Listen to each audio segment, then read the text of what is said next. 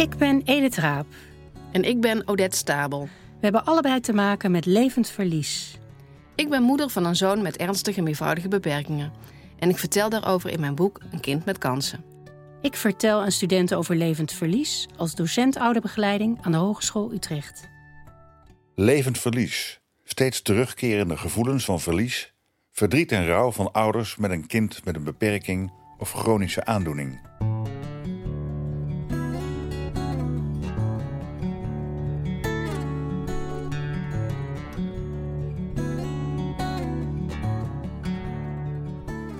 Vandaag praten we met Ineke van Eyck.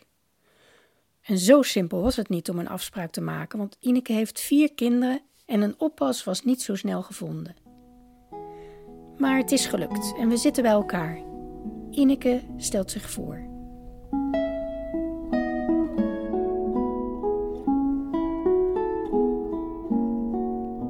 Ik ben Ineke van Eyck. Ik ben uh, 33 jaar getrouwd met mijn man Koos. En we hebben vier kinderen. En ik werk uh, naast mijn gezin nog drie dagen bij uh, Rijnade. Dat is een organisatie voor mensen met een uh, beperking. En ik werk daar nu als gezinsbehandelaar. Wat doet een gezinsbehandelaar? bij ons werkt een gezinsbehandelaar bij één gezinnen thuis. Dus is ambulant. En vooral wanneer er vragen zijn eigenlijk omtrent de opvoeding. En wat we vaak zien is dat wanneer het kind een beperking heeft, dat ouders bijvoorbeeld vastlopen in hoe gaan we hier nou mee om en hoe kunnen we ons kind beter begrijpen. Dus dat zijn de meeste gezinnen waar ik thuis kom. In principe streven we een beetje naar dat je negen maanden blijft en weer weggaat. Hoe ben je in uh, aanraking gekomen met het begrip levend verlies? Nou, het begrip zelf ken ik nog niet zo lang. Dat is eigenlijk uh, drie jaar geleden kwam ik op een congres um, en er werd levend verlies uh, besproken. Um, en dat maakte direct dat ik dacht, dat heb ik eigenlijk van het begin af aan dat ik in de gehandicaptenzorg werk mee te maken gehad. Vooral als ik kijk, als toen ik net begon, wat mij direct opviel, was de ingewikkeldheid van ouders op het moment als je je kind ergens anders laat wonen daar was al zo'n verhaal, zo'n lang traject gaande, zeg maar, over hoe het is om moeder te zijn van een kind die uh, zoveel zorg vraagt dat je dat gewoon niet aan kan. En dan ook het stukje daarna nog van hoe is het dan op het moment als andere mensen die zorg over gaat nemen. Uh, en van het begin af aan puzzelde mij het zo de ingewikkeldheid ervan. Hè? Het feit dat er zoveel emoties was. Uh, dat ouders eigenlijk een kind ergens brachten, maar ook weer niet los kunnen, kunnen laten. Het idee bij ons ook nog een beetje dat je dat ook wel moet loslaten, mhm. want wij zijn er nu. Um, en dat dat eigenlijk niet kon. En dat je als begeleider ook van het begin af merkte, wat je ook doet, het lijkt wel of je niet helemaal goed kan doen. Het is de ingewikkeldheid voor jou als begeleider of voor de ouders of voor allebei? Ik denk voor allebei. Mhm. Ik denk, uh, bij de ouders zag ik vooral de uh, confronterende stuk. Van uh, op het moment als ze dan kwamen, um, hoe ze dan naar ons toe moesten doen, zeg maar. Wie waren mhm. wij eigenlijk? Maar ook voor mezelf, dat ik merkte van dat wat ik geleerd had op school was niet genoeg om met deze ouders om te gaan. Om recht te doen, zeg maar, aan de ouderschap. Daar zat een beetje okay. voor mij de ingewikkeldheid. En dat levend verlies, dat was dus een begrip waardoor je dacht, daar heb ik wat aan? Op dat congres dacht ik, ja, dit herken ik. En nu mhm. snap ik ook waar we het over hebben. Waarom het ook die emoties soms zo ingewikkeld kan zijn. En dus dat heeft mij geholpen om het meer te snappen en aan een kapstokje te hangen. Mm alleen al door te snappen dat het er is. En dat het ook iets is wat eigenlijk altijd meegaat met de ouder. Heeft gemaakt dat ik al anders ben gaan kijken. Uh, en waar ik zeg, ja, je moet je kind kunnen loslaten, zou ik dat nu niet meer zeggen. Hè? Of um, acceptatie. Of mm -hmm. al die termen wat ik eigenlijk aan het begin heel erg geleerd heb. Of dacht te denken dat het zo moest. Dat heb ik niet meer. Had je die termen op school geleerd? Loslaten en accepteren? Ja, heb ik, heb ik wel eens over nagedacht. Van is het dan iets wat we geleerd hebben? Mm -hmm. Als ik kijk in mijn basisopleiding pedagogiek. Um, ja, weet ik niet of dat zo geleerd is, maar het is wel iets wat zo gezegd werd. Op de groep ook. Hè? We hebben het mhm. over. Ik weet nog dat we toen de tijd ook wel gedacht hebben: hoe kunnen we ouders dan meer betrekken? Maar het was altijd vanuit een stukje van. Um, maar wij als zorghulpverleners hebben nu eenmaal die taak om die zorg op ons te nemen. Dus dat is een beetje ons stukje. En dat maakt denk ik dat je dacht, dus moet je je loslaten als ouder, want dat stukje hoort nu bij ons.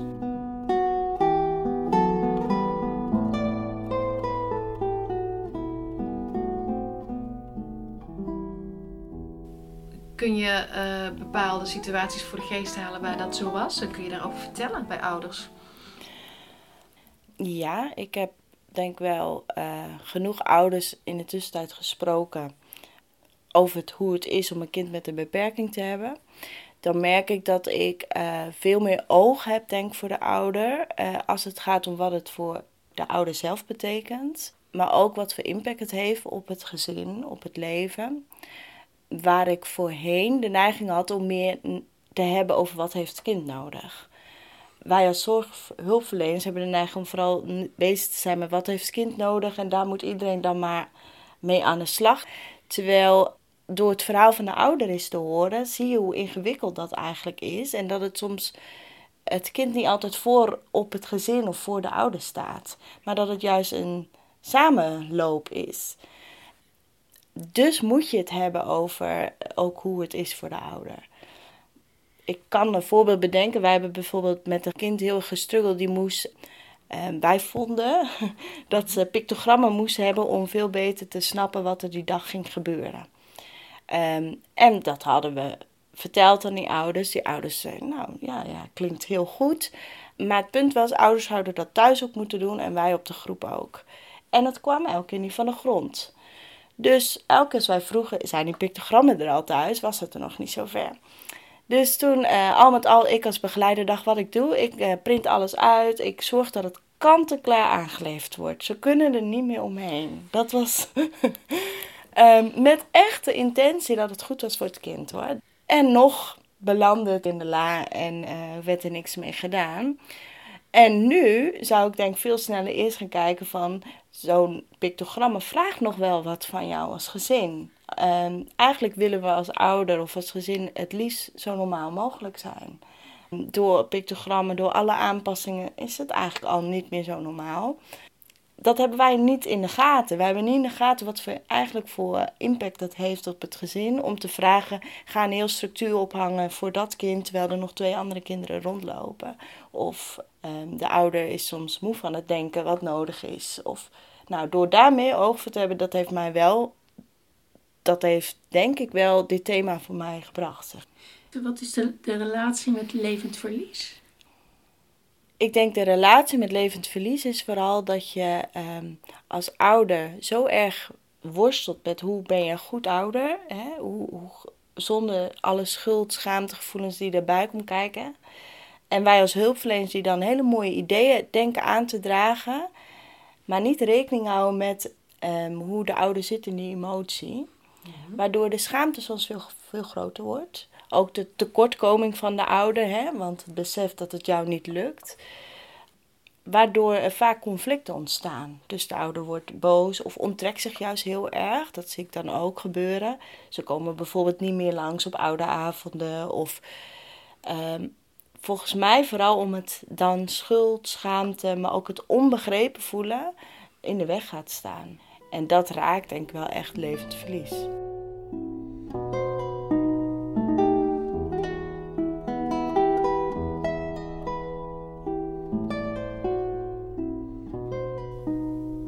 Betekent haar moederschap voor haar werk? Alleen moederschap maakte al dat ik plotseling snapte wat de, dat ambivalente, wat, wat je als moeder altijd hebt in alle situaties. Kun je dat uitleggen? Nou, dat je aan de ene kant zo ontzettend veel van je kind houdt. Maar op een dag dat ik moe ben en ze jengelt, dan um, zou ik wel willen dat iemand er eens een keer ophaalt. En die uh, tegenstrijdigheid, dat op zoveel vlakken eigenlijk aanwezig is, moest ik echt leren begrijpen. Dat, dat begreep ik niet toen ik geen moeder was. Mhm. Toen dacht ik vooral, je houdt van je kind. En als een moeder zat te mopperen over het kind, dan dacht ik, oh wat ingewikkeld dat je zo negatief praat over je kind. Terwijl nu kan ik dat, eh, kan ik heel erg mopperen over mijn kinderen, terwijl ik ontzettend veel van ze houd, zeg maar. En daar zit geen, dat is geen probleem meer voor mij. Ja. Als ik zie bij de ouders met, bij wie ik kom, dan is die ambivalentie of dat schuldgevoel nog vele malen groter. Dus dat maakt dat je een beetje kan begrijpen, maar er ook niet helemaal komt. Hè? Dat, mhm.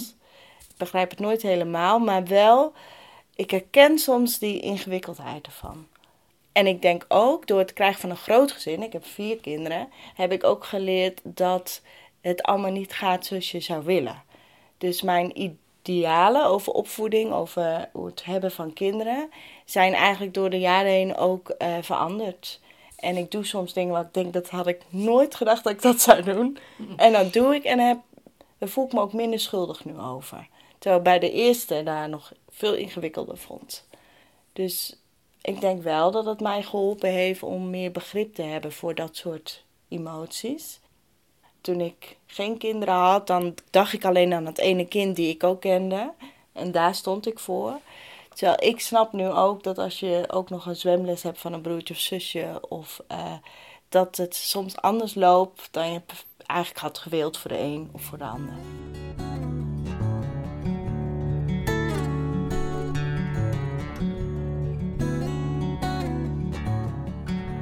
Wat doet het als jij dat levend verlies bij ouders ziet?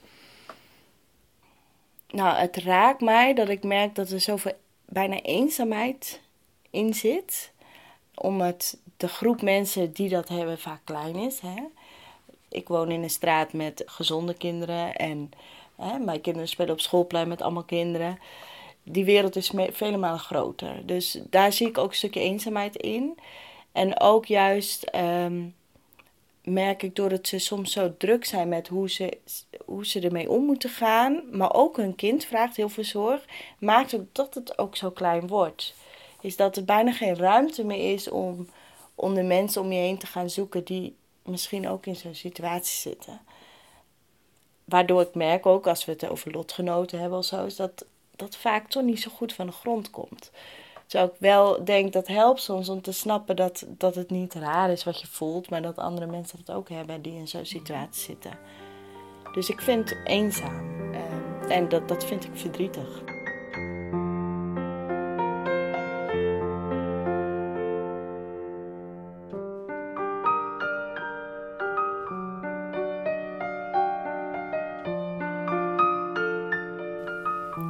En je hebt collega's?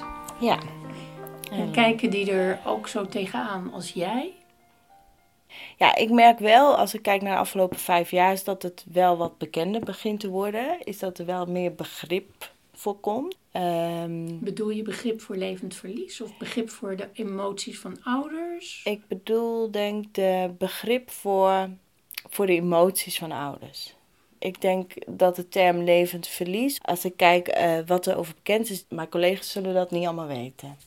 Maar wel dat we veel meer ruimte zijn gaan geven voor uh, wat doet het met jou als ouder. Ik denk ook wel dat de meeste van mijn collega's die vraag zullen gaan stellen nu.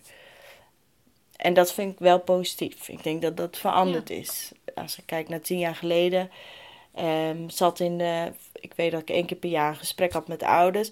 Er zat echt niet een puntje bij van hoe is het nou eigenlijk met jou als ouder. Dat ze nu wel. Vinden ouders het fijn als uh, jij en je collega's dat vragen? Ik merk altijd dat het fijn wordt gevonden. Mhm. Ik merk ook soms dat ouders nog niet toe zijn om daarover te hebben. Dat, dat er vooral de modus eigenlijk is om te zoeken naar hoe gaan we dit kind helpen. Vooral op het moment als kinderen nog, nog maar net de diagnose hebben gehad. Ja, dan merk ik, er is helemaal geen ruimte om stil te staan. Maar wat doet het bij jou? En ik denk dat is die overlevingsdrang wat op dat moment, waardoor die hele ruimte nog er niet is. En als ik dan ga vragen hoe is het met jou, dan stort de ouder bijna in. En doe je dat op een andere manier? Nou, wat ik nu wel probeer is meer, dat mag ook zijn. Waar ik aan het begin altijd dacht van dat kan toch niet, dat is niet goed. Hè? Dat je niet stilstaat bij jezelf, denk ik nu, um, dat is ook oké. Dat is dan maar even waar je nu in zit. Um, en volgens mij sluiten we, we willen graag aansluiten bij de ouder. Sluit je aan door wel na te denken: oké, wat is er dan nodig voor, voor jullie, eh, voor je kind? Wat voor informatie heb je bijvoorbeeld nodig over de diagnose? En dat vind ik soms nog een beetje een soort struggle van op het moment als je zegt: we gaan het er nog niet over hebben, want zover is de ouder niet. Maar wanneer is dan het moment dat je het wel gaat uh, zeggen, omdat je niet wil dat de ouder denkt dat het onbespreekbaar is? En hoe doe je dat nu? Ja, ik, ik merk wel dat ik soms gewoon, gewoon eens vertel over dit. Uh, dat ik weet dat ouders hier soms moeite mee hebben. Dus dan ga ik het meer hebben over. Ik ken ouders die in zo'n situatie zitten, als mhm. voorbeeld. Ik heb ook wel eens aan een moeder uh, bijvoorbeeld verteld van dat er heel veel informatie ook over dit, want het is een soort rouwproces is. Um, dus dat probeer ik dan wel te vertellen. De ene ouder neemt dat aan en de andere ouder laat het nog wel echt liggen. Ja, en dat is denk dat is dan zo. En komen ouders ook bij jou terug? Ja, dat is natuurlijk een beetje qua hulpverlening lastig. Want in principe kom je terug, maar dan moet je altijd weer via gemeente en via een weg. Dat vind ik jammer. Dat ik denk, voor deze groep mensen zou je eigenlijk een ander type behandeling willen dan alleen maar wat ik nu doe. Mhm. Het liefst zou ik willen dat je gewoon een plek had eh, binnen kinderdagcentra. Waar iemand is die daar gewoon zit en eh, hè, die dat contact aan kan gaan. Een soort oude begeleiding. Als het je een keer gebeurt dat je je kind weggebracht hebt en je loopt weg en denkt het vliegt me aan. Dat je weet, daar zit wel iemand met wie ik daar zo over kan hebben. Een soort heel laagdrempelig. En ik vind dan onze hulpaanbod dus net nog te veel stappen. En je moet ook net weten waar je terecht moet. Dan kom je in dat zorgland terecht. Ja, eigenlijk het liefst wil je gewoon dichtbij zijn.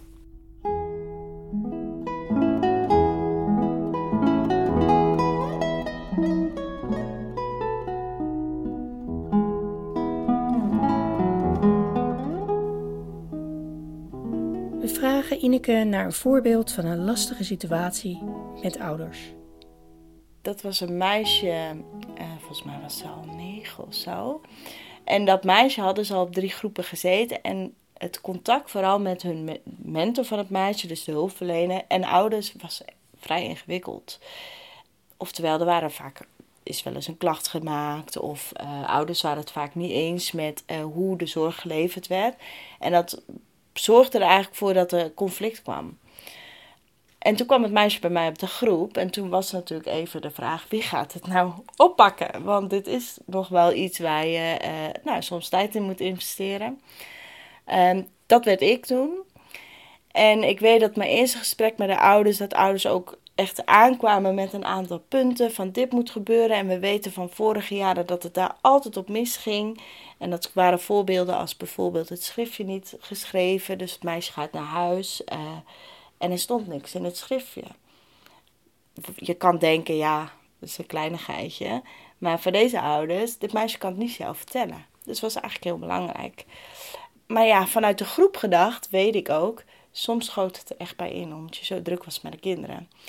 En die spanning, dat werd dan gelijk een conflict. Terwijl uh, wat mij toen wel, ik weet nog wel door de loop van de tijd dat we daar gewoon over konden hebben. Dus dat ik ook kon zeggen dat het niet gelukt was. Dan belde ik gewoon. Ik zeg, het is niet gelukt, maar ik wil je toch even bellen. Um, om even te vertellen hoe en wat. Maar andersom ook ouders meer konden gaan vertellen over uh, waarom het zo ingewikkeld was. Dus op de duur hadden we het niet meer over het schriftje, maar mhm. over het feit hoe ingewikkeld het is dat je kind een hele dag ergens is. Een kind waar je onwijs zorg om hebt. Hè. Dat, is ook nog anders dan wanneer een kind gewoon gaat spelen ergens. En thuis komen en je weet maar niet wat daar gebeurd is. En het gebeurt soms één keer, maar het gebeurt ook soms twee, drie dagen achter elkaar. Nou, dat was wel heel mooi. Dat ik wel merkte van door meer in gesprek te gaan. Maar ook te kunnen zeggen hoe ingewikkeld het is als een ouder gelijk, patsboom, een klacht bij mijn manager indient. Omdat ik dat boekje niet heb ingevuld. Uh, maakte wel dat je plotseling weer in gesprek kon gaan over daar waar het eigenlijk echt om ging. Dus al met al hebben, heeft wel voor gezorgd dat er geen problemen meer waren. Nou, dat had wel te maken met hoeveel gesprekken we hebben gevoerd om elkaar gewoon weer te leren begrijpen.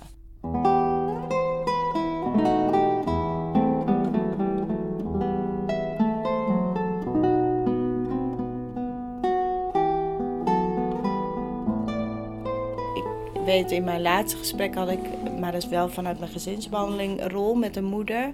Die ook haar kind bij een logeerhuis bracht. En ehm, ja, het is te erg voor woorden dat gebeurt. Um, dat kind ging logeren en had een koffertje mee met kleding. En al met al was dat koffertje niet open gegaan, had ik ander kind kleding aangekregen. Er is een soort verwisseling plaatsgevonden. Door hele goede begeleiders die echt niet de intentie hadden om hem tekort te doen. Had ook gewoon kleren aan. Alleen moeder komt hem ophalen en ziet haar kind in iemand anders kleren lopen. En het was voor haar een soort, nou ja, een van reden om ontzettend boos te worden en flink tekeer te gaan tegen die begeleiders. En daarna, twee dagen later, kwam ik bij haar en ze ging los erover. En, en ik dacht ook van, het, het is zo ingewikkeld dit. Ehm, want ik weet ook dat die begeleiders dat heus niet expres doen. Toen hebben we het wel, toen had ik ook wel met haar over, wat gebeurt er dan op het moment als je heel erg overal op gaat zitten en uh, bijna controlerend wordt, eigenlijk wantrouwend ook naar de begeleider. Wat gebeurt er dan ook in die relatie tussen hun? Mm. begeleiders zitten op hete kolen, hè, waardoor je soms ook meer fouten gaat maken. En dus het, is, het vraagt van beide mensen een soort weer even willen zien wat de mens daarachter, die moet je blijven zien. En dat geldt ook voor moeder natuurlijk, want die is ook niet gezien op dat moment. Nou, dat is wel mooi dat je wel merkt, nu door dat met ouders te bespreken, zien ze dat ook wel. En dan ga je zoeken van hoe kan je dan de volgende keer als je op de groep komt, hoe kan je dat weer herstellen. Waar je jezelf blijft recht doen, maar de ander ook. En kun jij dan intercollegiaal dat ook met uh, begeleider op de groep ja. bespreken? Doe ik wel. Ik, ik probeer wel uh, naar de groep toe altijd wel vanuit meer tekst te geven voor de ouder. Dus uh, een soort ondertiteling soms van wat het dan voor de ouder betekent. Um, het blijft altijd ingewikkeld, want ook dan merk je de spanning, ze, uh, dat groepsleiding niet gecorrigeerd willen worden. Um, hè, dus het is heel spannend soms om dat goed te doen. Maar ik merk wel, dus wel de enige manier dat we ook goed voor de cliënt kunnen zorgen als we dit doen. Dus het gesprek moeten we open houden daarover. Dus probeer het wel. Soms wacht ik nog een weekje zodat het gesust is voordat ik weer daarheen stap. Maar dat helpt soms wel om afstand te nemen.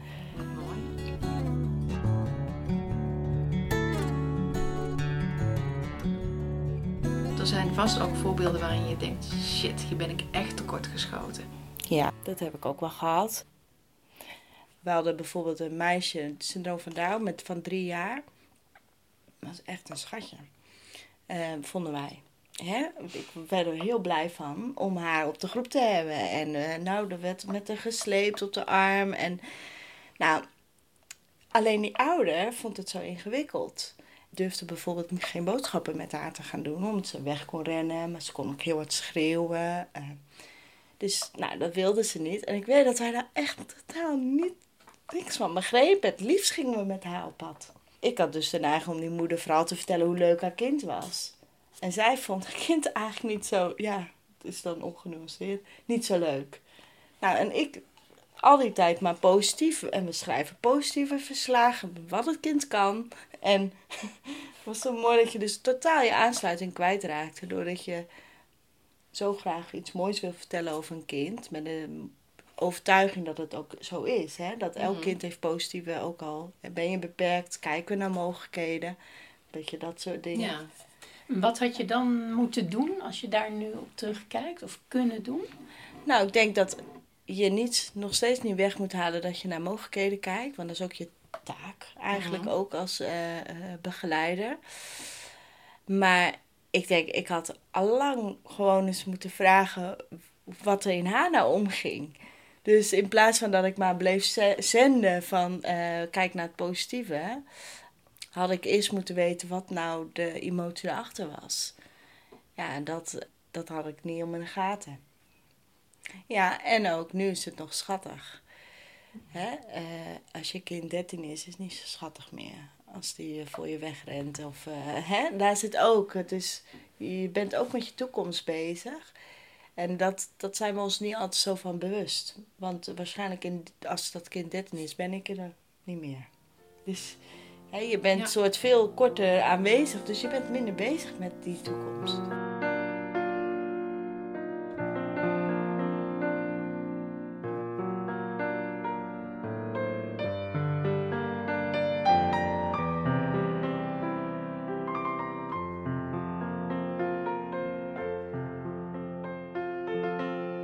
Lastig blijft, is dat je ook ehm, kan blijven, het gesprek aan kan blijven gaan. Dus ik merk soms ook dat ik soms denk, hier hebben we het over gehad.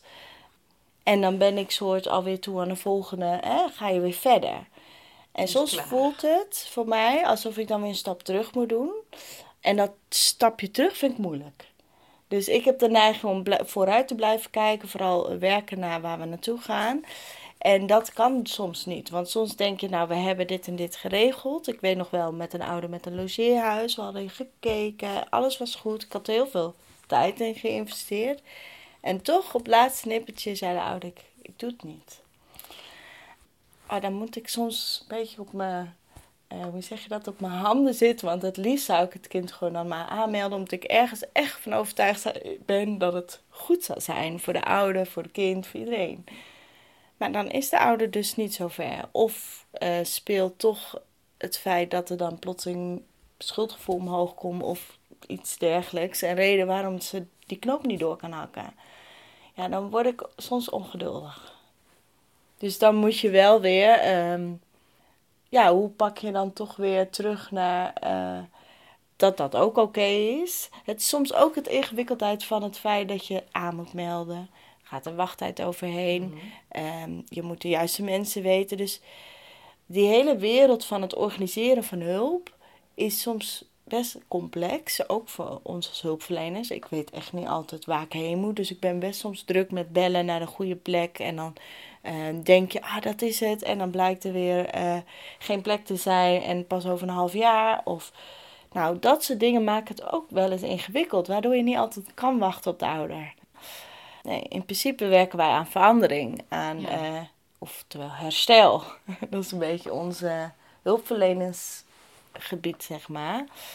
Um, en dat maakt ook met levensverlies natuurlijk. Het liefst wil je dat, het, dat je iets doet zodat het stopt.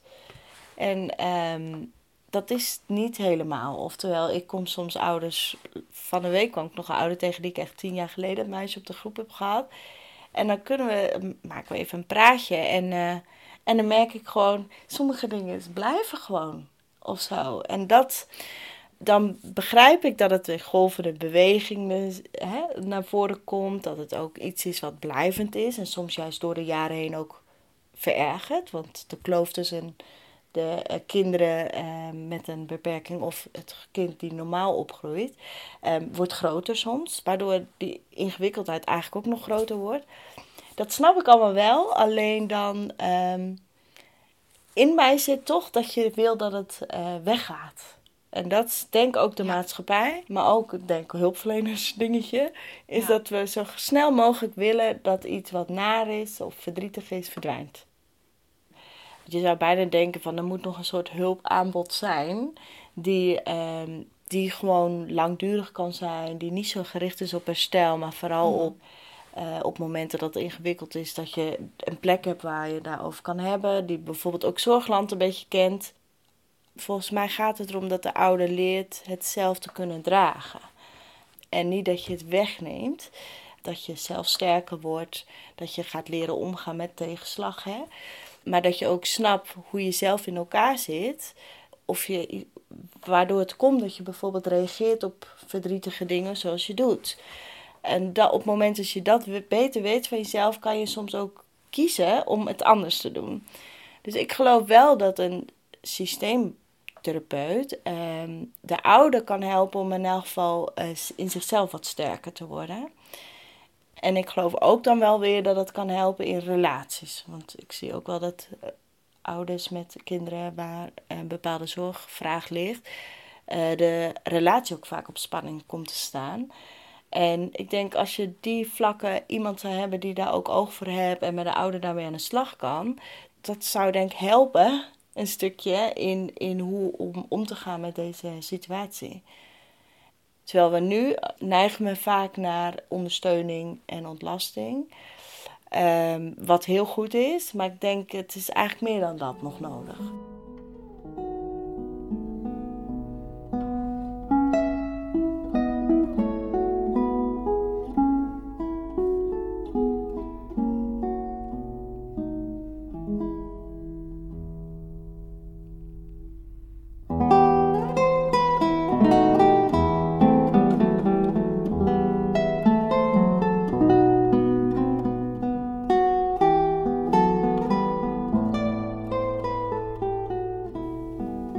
Vragen Ineke of ze nog iets kwijt wil. Nou, ik denk wat ik soort confronterend vind, dat je merkt dat de uh, begeleiders bijvoorbeeld de intentie zo, zo goed is. Hè? En, maar het lukt niet. En dat herken ik van toen ik net begon met werken. Dat ik zelf ook dacht van mijn intentie was helemaal niet om, om vervelend te zijn. Ja, ik weet ook echt van mijn collega's en ook toen op de groep. Dat we zo erg dachten dat we het beste voor hadden voor het kind. Dus ik geloof wel echt dat daar nog steeds een brug in te slaan is. En wat wil ze op het tegeltje zetten? Dat je als je 80 bent, terugkijkt op je leven, ziet wel wat dat met je leven gedaan hebt. Maar dat je denkt, het is goed zoals ik het gedaan heb, want ik heb gedaan wat ik kan. Ja, dat gun ik ouders. En ik denk dat wij als hulpverlener daar ook iets in kunnen doen. Door gewoon uh, met de ouder mee te denken, hoe kan je dat beter dragen.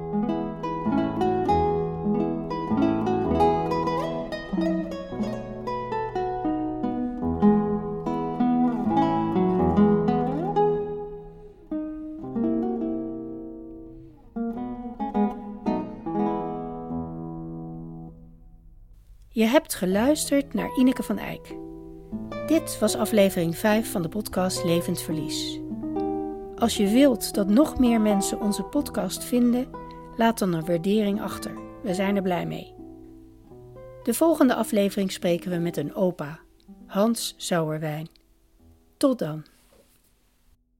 Elke laatste zondag van de maand een gesprek over levend verlies. Ik ben Odette. Ik ben Edith. Abonneer je op onze podcast levend-verlies.nl